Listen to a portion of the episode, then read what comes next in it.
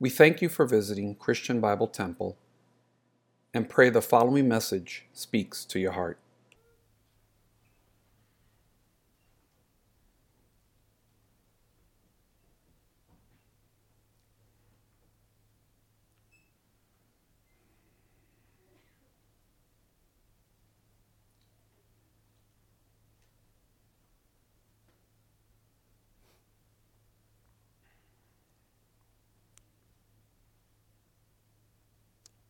Let us open our Bibles this morning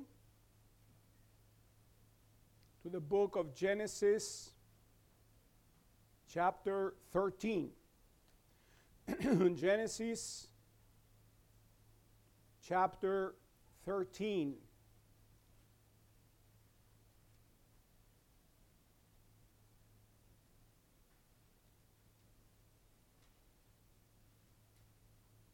In this chapter, we're going to see the restoration of Abram. You remember last uh, chapter we covered how the Lord made the promise to Abraham that he will bless those who bless him and he will curse him who curses him.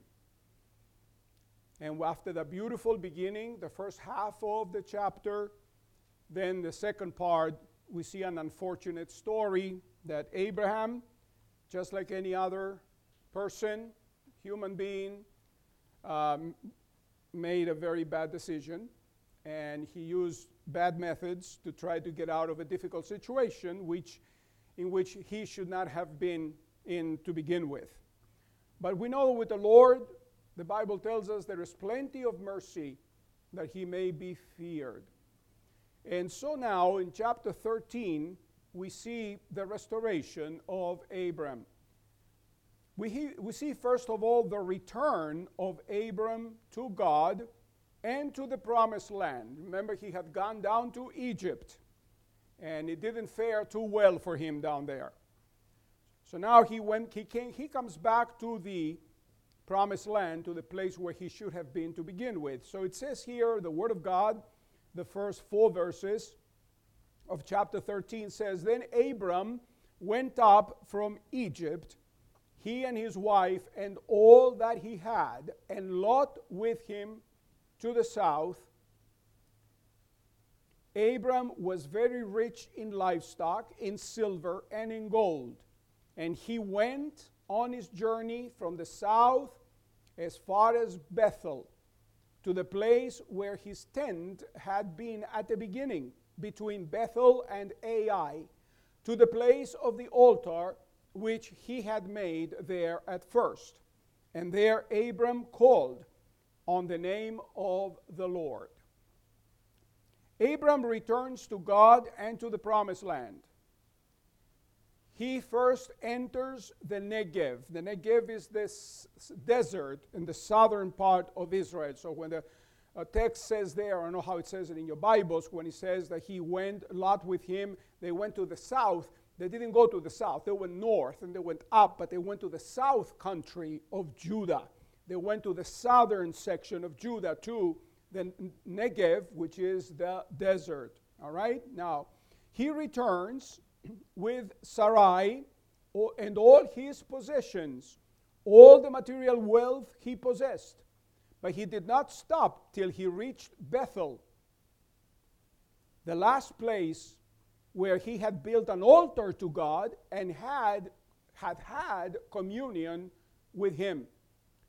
He returns to the place where he had lost his blessing and communion with God, and there he goes to confess his sins and seek full restoration to God's favor.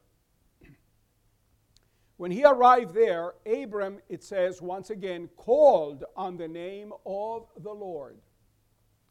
When a believer strays from God, he must return to the same place from where he went astray to be restored. And that goes for all of us. Because I am sure that many of us, if not all of us, I should say, all of us, have strayed many times from the Lord. If not in action, not physically, we have strayed in our hearts. And the only place we can go to to be restored is the very place where we went away from. All right?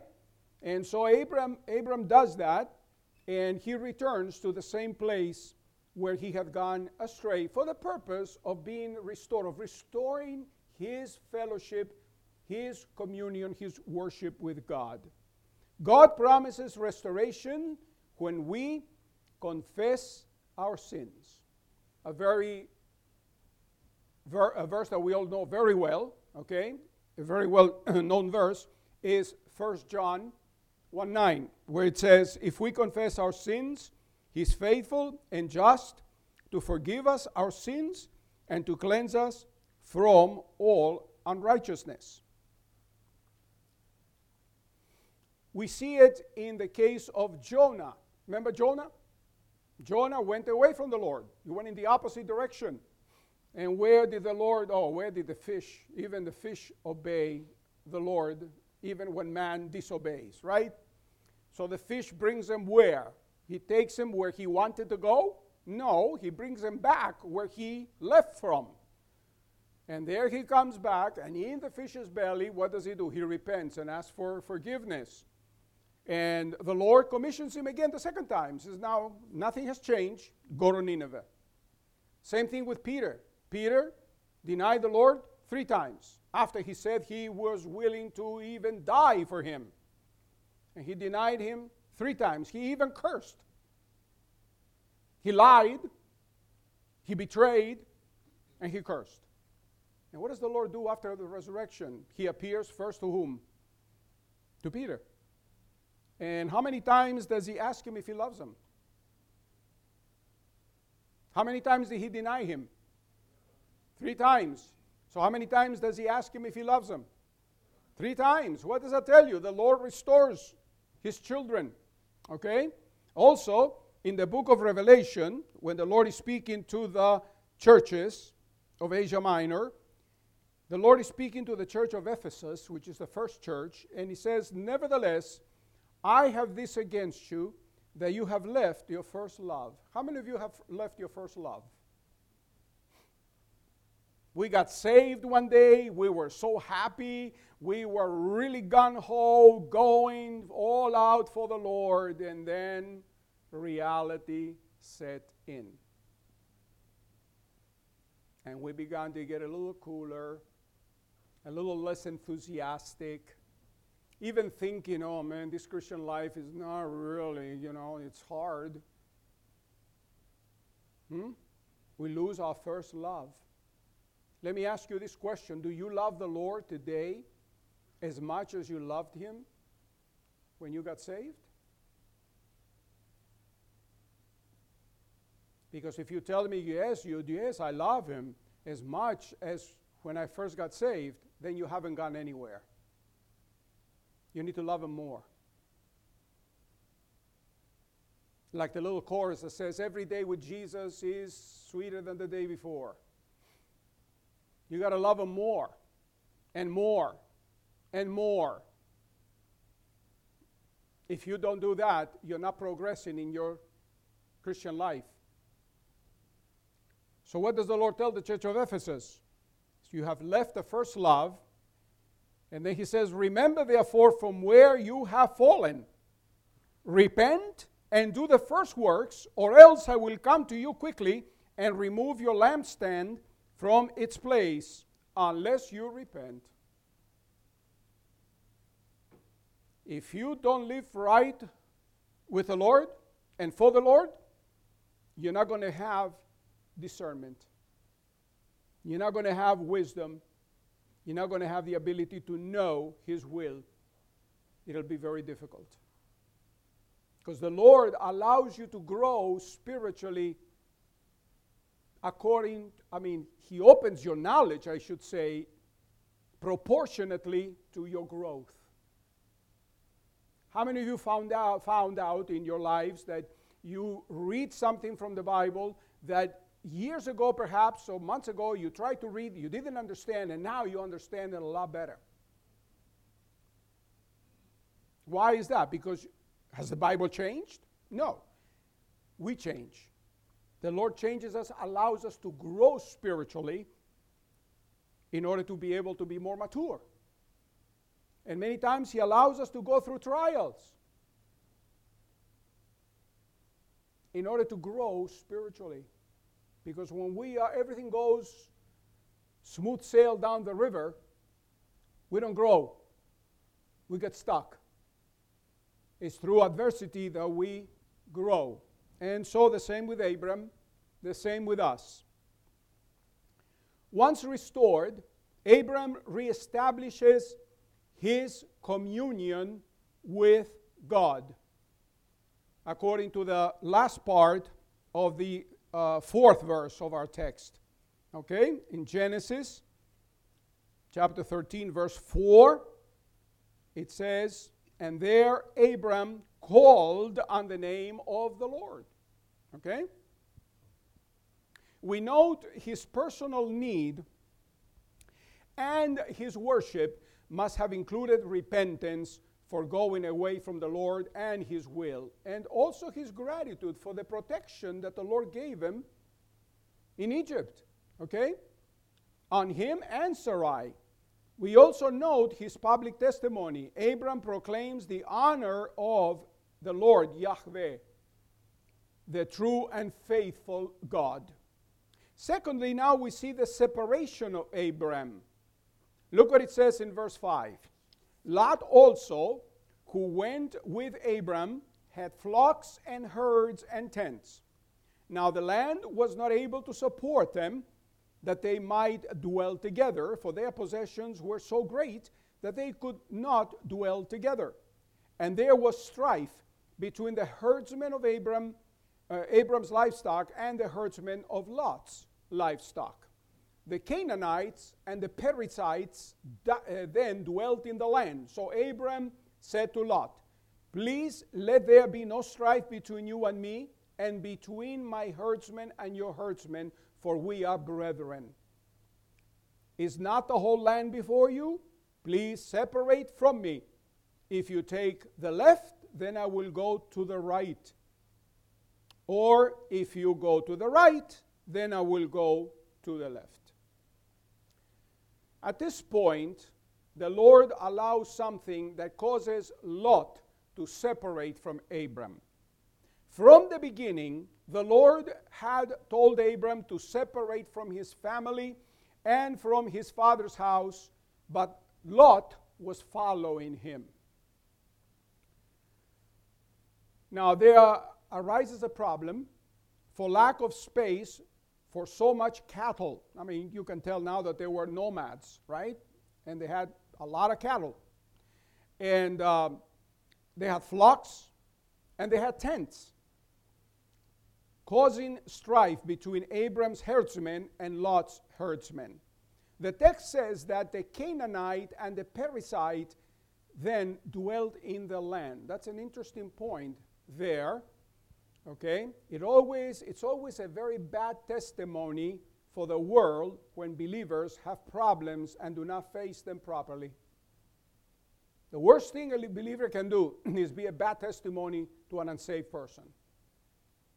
And Abram acts very wisely, and he gets all the credit for this. Okay? He acts very wisely, and he says it is not good for us to be striving and having uh, arguments or differences. Be, we are brethren. What did he mean by that? We are family. We are family. Okay? And so, um, we see here that um,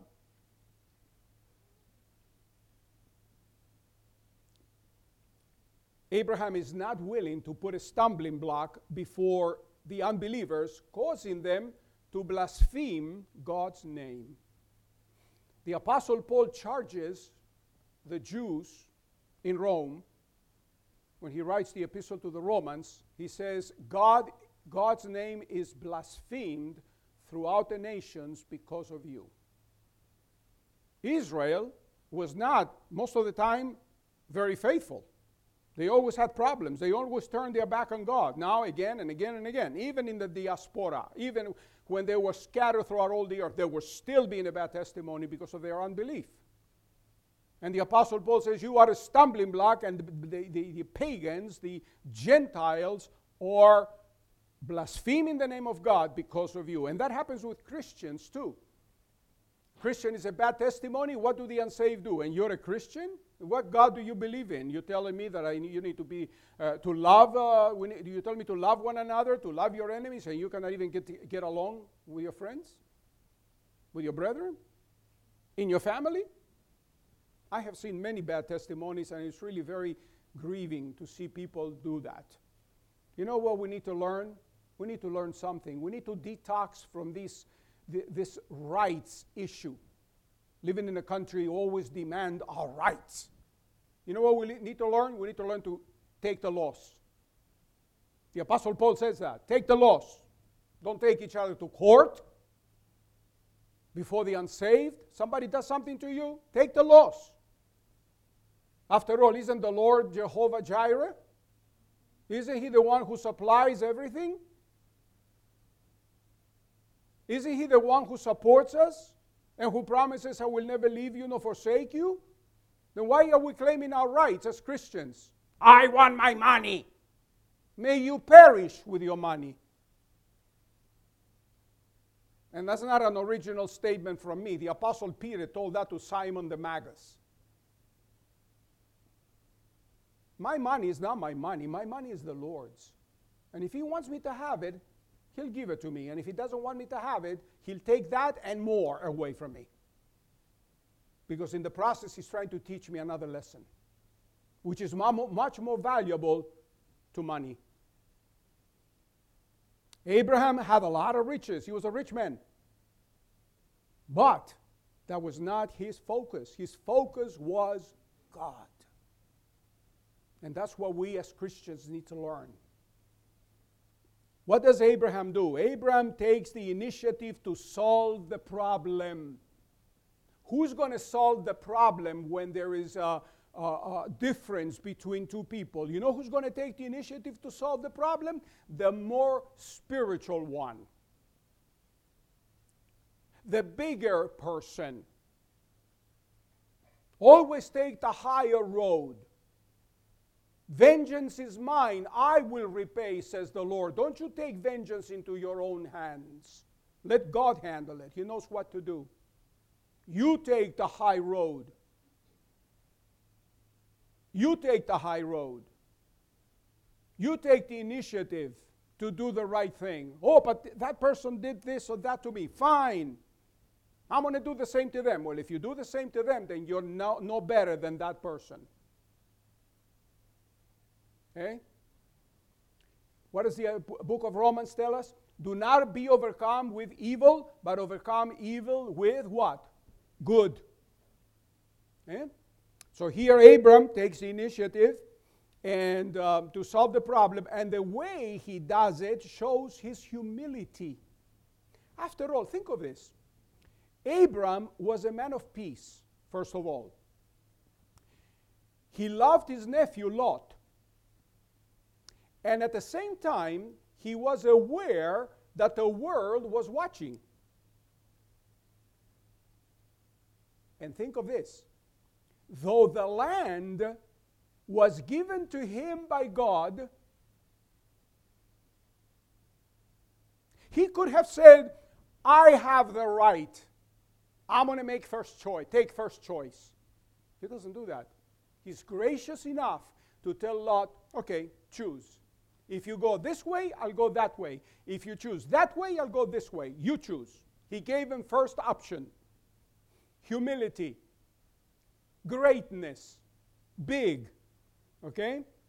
Though the land was given to him by God, he does not demand his rights over it. This land is mine, like some are doing today. I got my rights. May you perish with your rights too.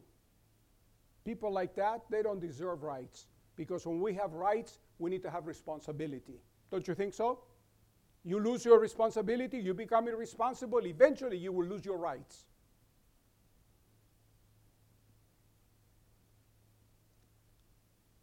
Abraham is gracious to Lot and gives him the option to choose first where he wishes to go.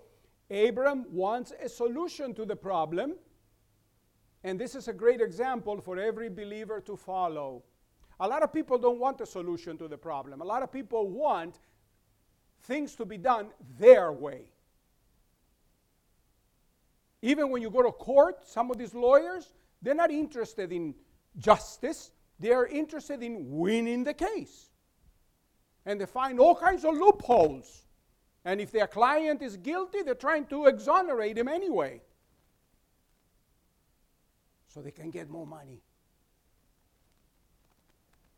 That's not justice. The other day I read this woman ran a cop over with, with, her car, ran over the cop, and the city council wants to punish the cops. You know what they need to do to that woman? They need to put her in jail and throw the key away. The police are out there every day risking their lives to protect us. Do they make mistakes? Sure, they do, but so do you. So don't act so holier than thou. We need to pray for the police. And they don't get paid much, let me tell you.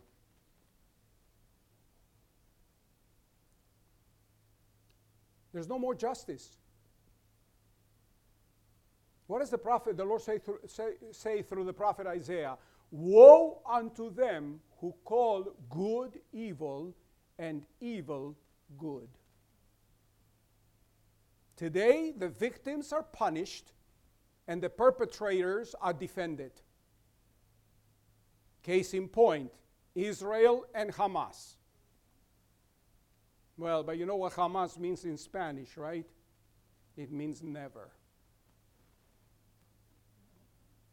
And you know what how you say violence in Hebrew? Hamas.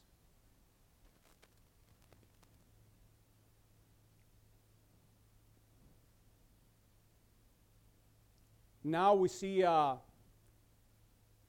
there's a verse in the Bible that says things happen so that everybody will manifest what he or she is. Do you ever have people disappoint you? Let you down? Yeah? Have you?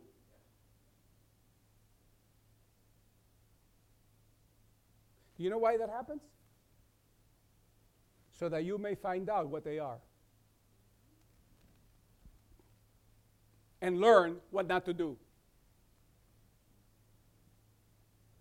Because not every lesson we learn is positive, some lessons are negative. That's part of training. Now look at verse 10 of chapter 13. And Lot lifted his eyes and saw all the plain of Jordan. Now, was Lot gracious to say, No, Uncle Abram, you're the elder, you choose first? After all, the land was given to you. He doesn't do that the carnal, backslidden, perverted Lot. Hmm? And yet the Bible calls him righteous. Who tells us that he was a child of God, but he was back, very backslidden, very carnal. But look what it says here. And Lot lifted his eyes and saw all the plain of Jordan that it was well watered everywhere. And then in parentheses it says, before the Lord destroyed Sodom and Gomorrah like the garden of the Lord, like the land of Egypt, as you go toward Zoar. Then Lot chose for himself, selfish that he was, all the plain of Jordan. And Lot journeyed east, and they separated from each other. Abram dwelt in the land of Canaan, and Lot dwelt in the cities of the plain, and pitched his tent even as far as Sodom. But the men of Sodom were exceedingly wicked and sinful against the Lord. The first step in Lot's backsliding, we see that in verses 10 and 11. Lot sees the opportunity to his own advantage, or so he thought. He lifted up his eyes and saw. He made his decision based on what he saw and chose for himself the whole plain of the Jordan River. He was interested in his own convenience and tra- traveled east, and they separated from each other. And this is complete separation. And that's what the Lord tells his children to do. He tells us that even today, that we, to, to, to uh, come out from among them and be separate. The Lord does not bless a believer who is mingled in the world and lives according to the world. We live in the world, but we're not of the world. And we should not do the practices and things of the world. We Christians must be different. In the book of Isaiah, the Lord says to the nation of Israel, the nation of Judah, He says, Look to Abraham your father and to Sarah who bore you, for I called him alone and blessed him and increased him. In other words, says to, them, what does he say to them? He says, Look at Abraham, that's your example. Abraham separated eventually from Lot. Okay? And uh, Lot chose to go his way to the five cities on the plain of the Jordan River, which were cities that were prosperous. He now was interested in material wealth and decided that's where he wanted to be. This was the first step of his backsliding, a bad choice. He went towards the cities of Sodom and Gomorrah and the other three cities of the plain. Today, that re- region is hot and arid. Remember that? We were in Israel in Ain Bokek by the Dead Sea.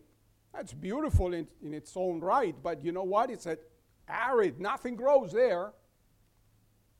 And nothing lives in the Dead Sea. That's why it's dead.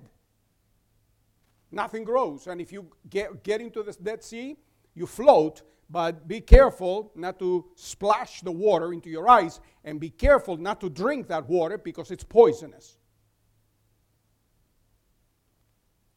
But it wasn't like that back then. Before the, that's why it says in parentheses in our text, before the Lord destroyed Sodom and Gomorrah. Obviously, something happened there when the Lord rained fire from heaven to destroy Sodom and Gomorrah. We're going to see that in chapter 19, okay? That changed the whole topography of the area. So now we see that today the region is hot and arid, completely desolate, but in those days there was abundant rainfall and the living conditions must have been uh, very pleasant to live in. It was, it says, as the garden of the Lord, meaning the Garden of Eden. Must have been beautiful, lush, green. Hmm? And this is what Lot desired creature comforts. Now, I know that we Christians never want those things. We, we don't look for creature comforts. You know, we're content with living in the Bronx. I don't care where you live. You can live in the Bronx, in Westchester, in New Jersey, in Long Island, anywhere you want to. You can live in uh, some palace or big uh, penthouse downtown in Manhattan, but you know what? That, that's not the problem. The problem is what are your priorities? What are the desires of your heart? What is the reason why you make the choices in life? And this is what Lot did. He desired creature comforts. You know, so a lot of Christians unfortunately live that way. Their goal is to buy a big house in some wonderful warm place and one day retire and become a vegetable and do nothing. That really glorifies God, doesn't it? Huh? We have not had few problems of people who did that and they enjoyed it for a couple of years and they died. All their lives they worked for that and then they died. You know what? Enjoy your life day by day. Paul said, In whatsoever state I find myself, I have learned to be content. And where was he when he said that? In jail. And here we see that Lot made a wrong choice. He wanted creature comforts like most people today. Now, many go out of the will of God to acquire the comforts this world offers. Now, if you're walking with God and God blesses you, that's one thing. But if you go out of His will to get things in spite of the will of God, then those things are going to be a snare to you. It was for Lot. And see, we see here that though he must have known how wicked these cities were, he nevertheless decided that this is what he wanted. Listen, you must never say never in life, but I'll tell you this I'll, I'll, I'll, I'll risk it. I would never live in the village.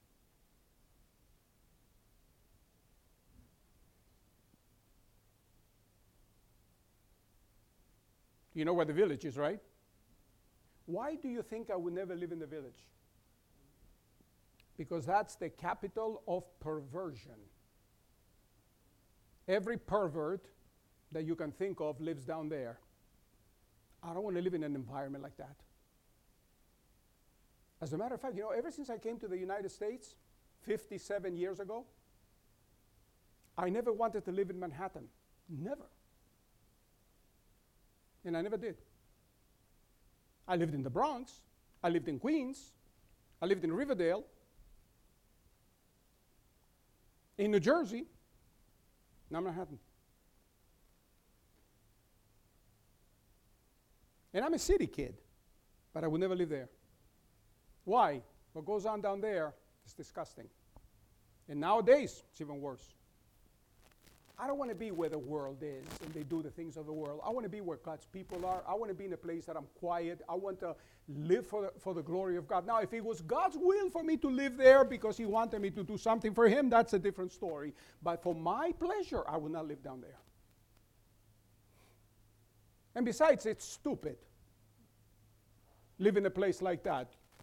Eh, pay what? $4,000 for a little cubicle?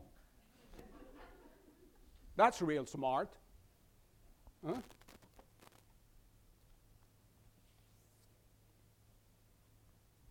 Lot knew that the cities of Sodom and Gomorrah were wicked. Nevertheless, it didn't bother him. That's where he wanted to go. And that is what Lot's, Lot saw as he lifted up his eyes the worldly goods. Abram, on the other hand, dwelled in tents for he wanted for the city, he waited rather for the city which has foundations, whose builder and maker is God. Hebrews 11, 9 and 10. Lot journeyed east towards the world, and Abraham went west, back to the hill country of Canaan, and stayed in the center of the will of God. Now we see the second step in Lot's backsliding verses 12 and 13. Lot turns his eyes towards the plain of Jordan, taking the second step in his backsliding, and travels in that direction. First, he lifted up his eyes and saw and started moving that way. Now he goes in that direction. He didn't move into the city immediately. He first uh, pitched his tent towards Sodom. In other words, he was getting every, every day, he was getting closer and closer and closer to Sodom. And that's how we many times act in our lives. We know that something is wrong and we don't plunge into it, but we start going,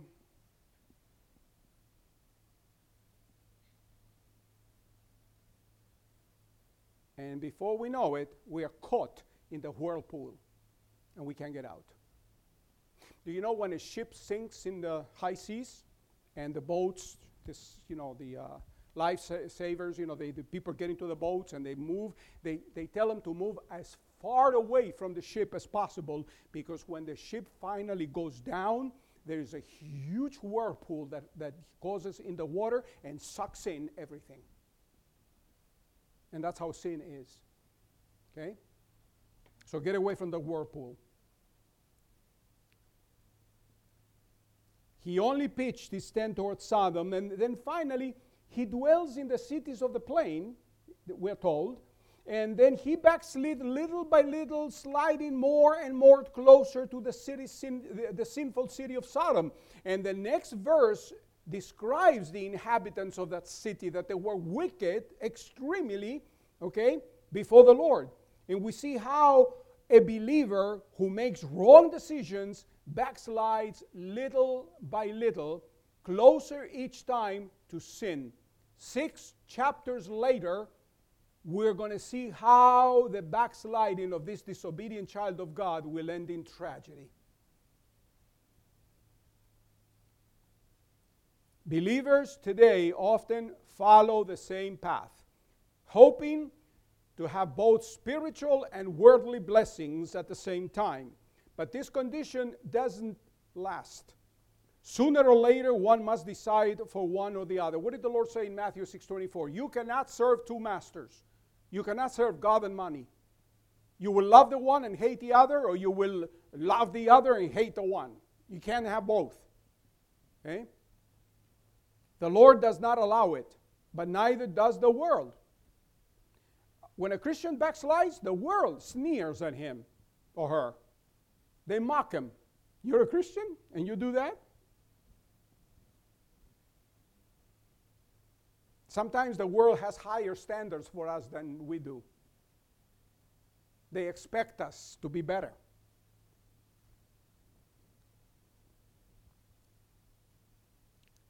Notice Lot's sad choices.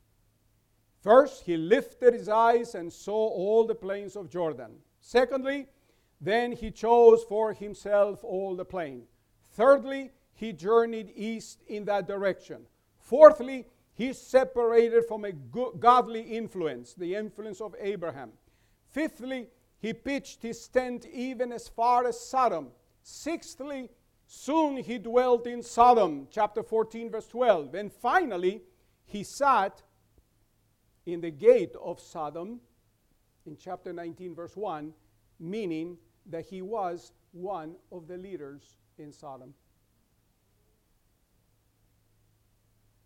Because when somebody sat at the gate of a city, that's where the, uh, the, uh, all the issues, the matters of city government, trade, and everything else took place at, right? That was the city hall.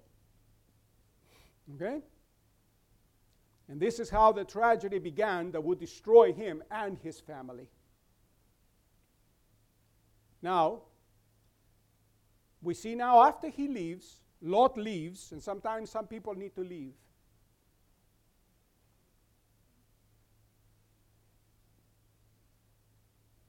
Who needs to leave a church?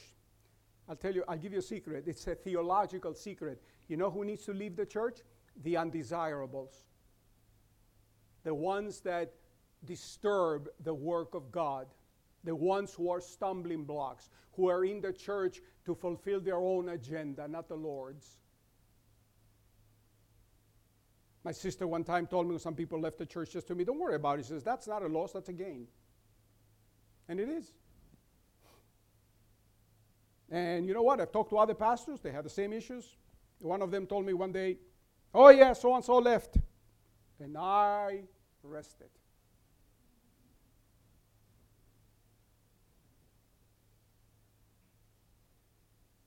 So now, after Lot leaves, look what the Word of God says in verse 14.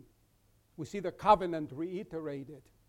And the Lord said to Abram, after Lot had separated from him, Lift your eyes now and look from the place where you are, northward, southward, eastward and westward. For all the land which you see, I give to you and your descendants forever. And I will make your descendants as the dust of the earth, so that if any man could number the dust of the earth, then your descendants also could be numbered. Arise, walk in the land through its length and its width for I give it to you. Then Abram moved his tent and went and dwelt by the terebinth trees of Mamre, which are in Hebron, and built an altar there to the Lord. Again, hmm? once again, God speaks to Abram, but only when he is in the center of his will. God looks for obedience and speaks only when we walk separated from idle and disobedient people.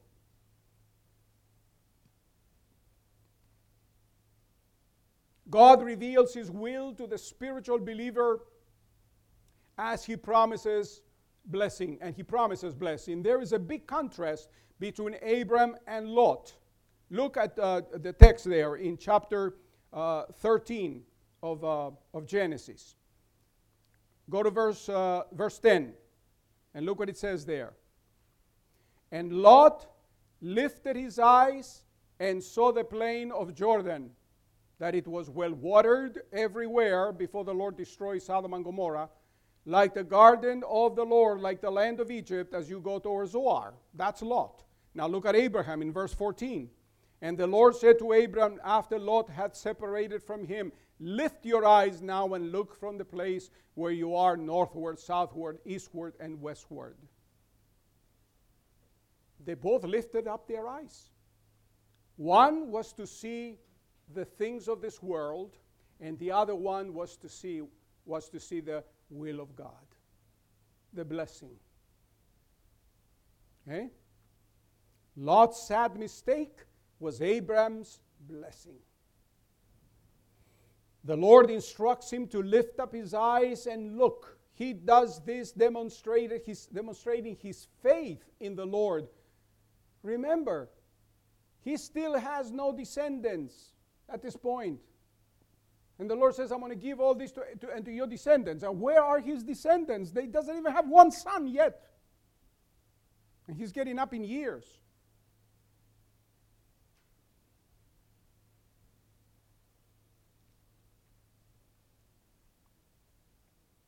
He believes what the Lord tells him when he promises to give him innumerable descendants. Arise and walk through the land because I will give it to you.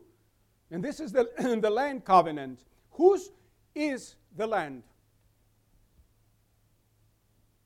People say, oh, the land belongs to the Arabs. It does not belong to the Arabs. It doesn't even belong to the Jews. It belongs to God. And God gave it to Abraham and his descendants through Isaac, not through Ishmael. Sorry. Isn't God, doesn't God have the right to do whatever he wants with the land? Then what are all these idiots protesting out there?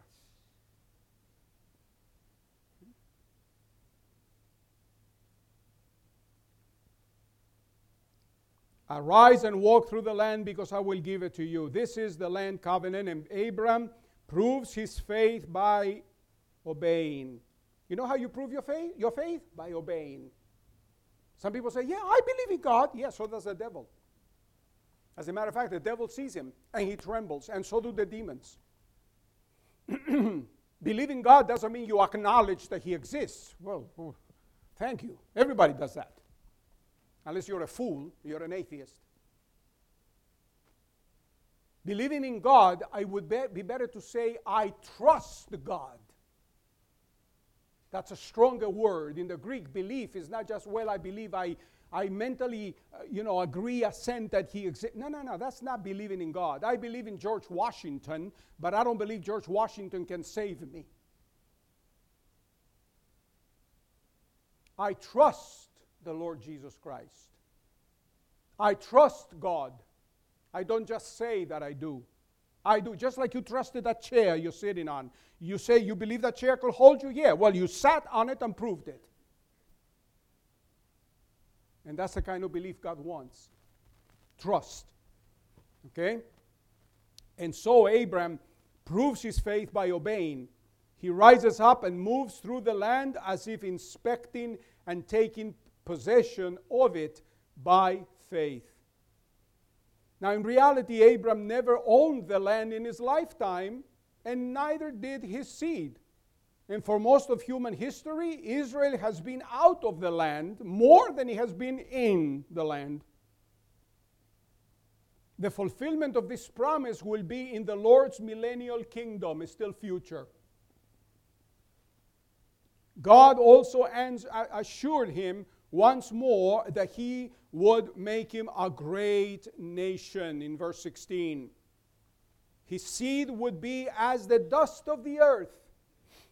Now, today, Abram's descendants are both the Jews and the Arabs, and the number is great indeed. Can you number their descendants, his descendants? He fulfilled his word, didn't he? Hmm?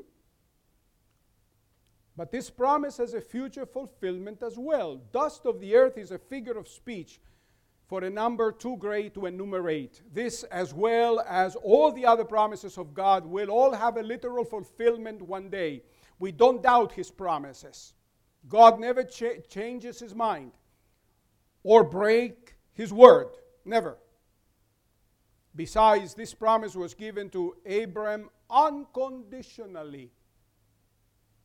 This is a promise that God is going to fulfill regardless of what Abraham did. Abraham would surely have taken this promise literally. He had no reason to take it otherwise. He was promised a nation that would be a blessing to other nations, and indeed, this has been the case as we can see from history. The Jewish people have been a blessing to all the other nations. And you don't have to go too far to see that. A lot of the uh, places in New York City, it's thanks to the Jewish people that, that, that they're there. Did you ever hear of Mount Sinai Hospital? Who do you think founded it? And what about Montefiore Hospital? What about Albert Einstein? What was Albert Einstein? Irish? Hmm? Who are the uh, winners of most of the Nobel Prizes throughout history? The Jewish people. Out of proportion according to their number.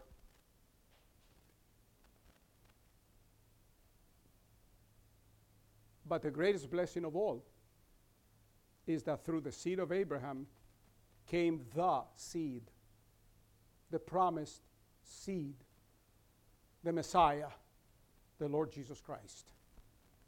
And how many countless millions have not trusted in Him as Lord and Savior, and either they are in heaven now or they're still here on earth and they're, they're saved? Hmm? You see how God's Word gets fulfilled? Eh?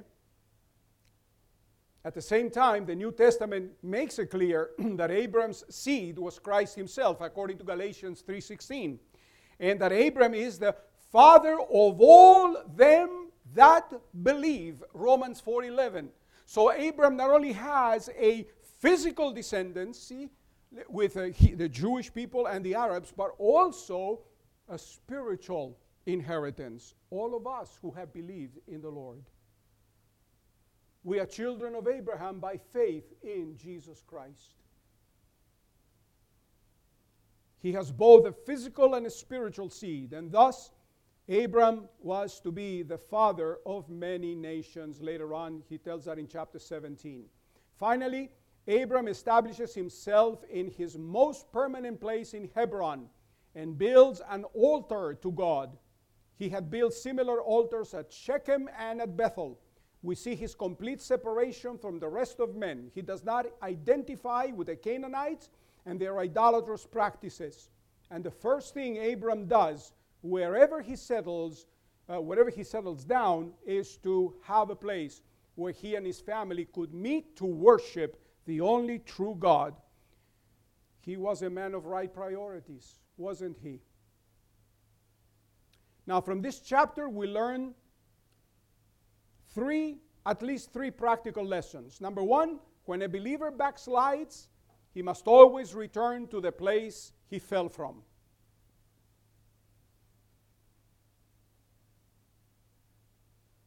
That's where the solution begins. Secondly, the spiritual believer and the carnal believer cannot walk together. In the book of Amos, we're told, chapter 3, verse 3, can two walk together except they be agreed? The answer is no. Okay? There must be a separation. And thirdly, God blesses and has communion with the believer who obeys his word, not with the one who does not. I hope you are a believer like Abraham, not like Lot. And in the subsequent chapters, we're going to see how Lot ends, ends up and how Abraham, Abraham ends up. All the things that we find in Scripture, the Apostle Paul tells us that in 1 Corinthians, were written for our own instruction and admonition so that we learn from those what to do and what not to do. In the case of Abraham, mostly what to do. In the case of Lot, definitely what not to do. Amen? Our Father, we thank you so much for this day. We thank you for your precious word that is so relevant even today and will continue to be relevant in the days to come. We're grateful this morning for the privilege of having you. We thank you for listening to this message and pray that the Word of God spoke to your heart.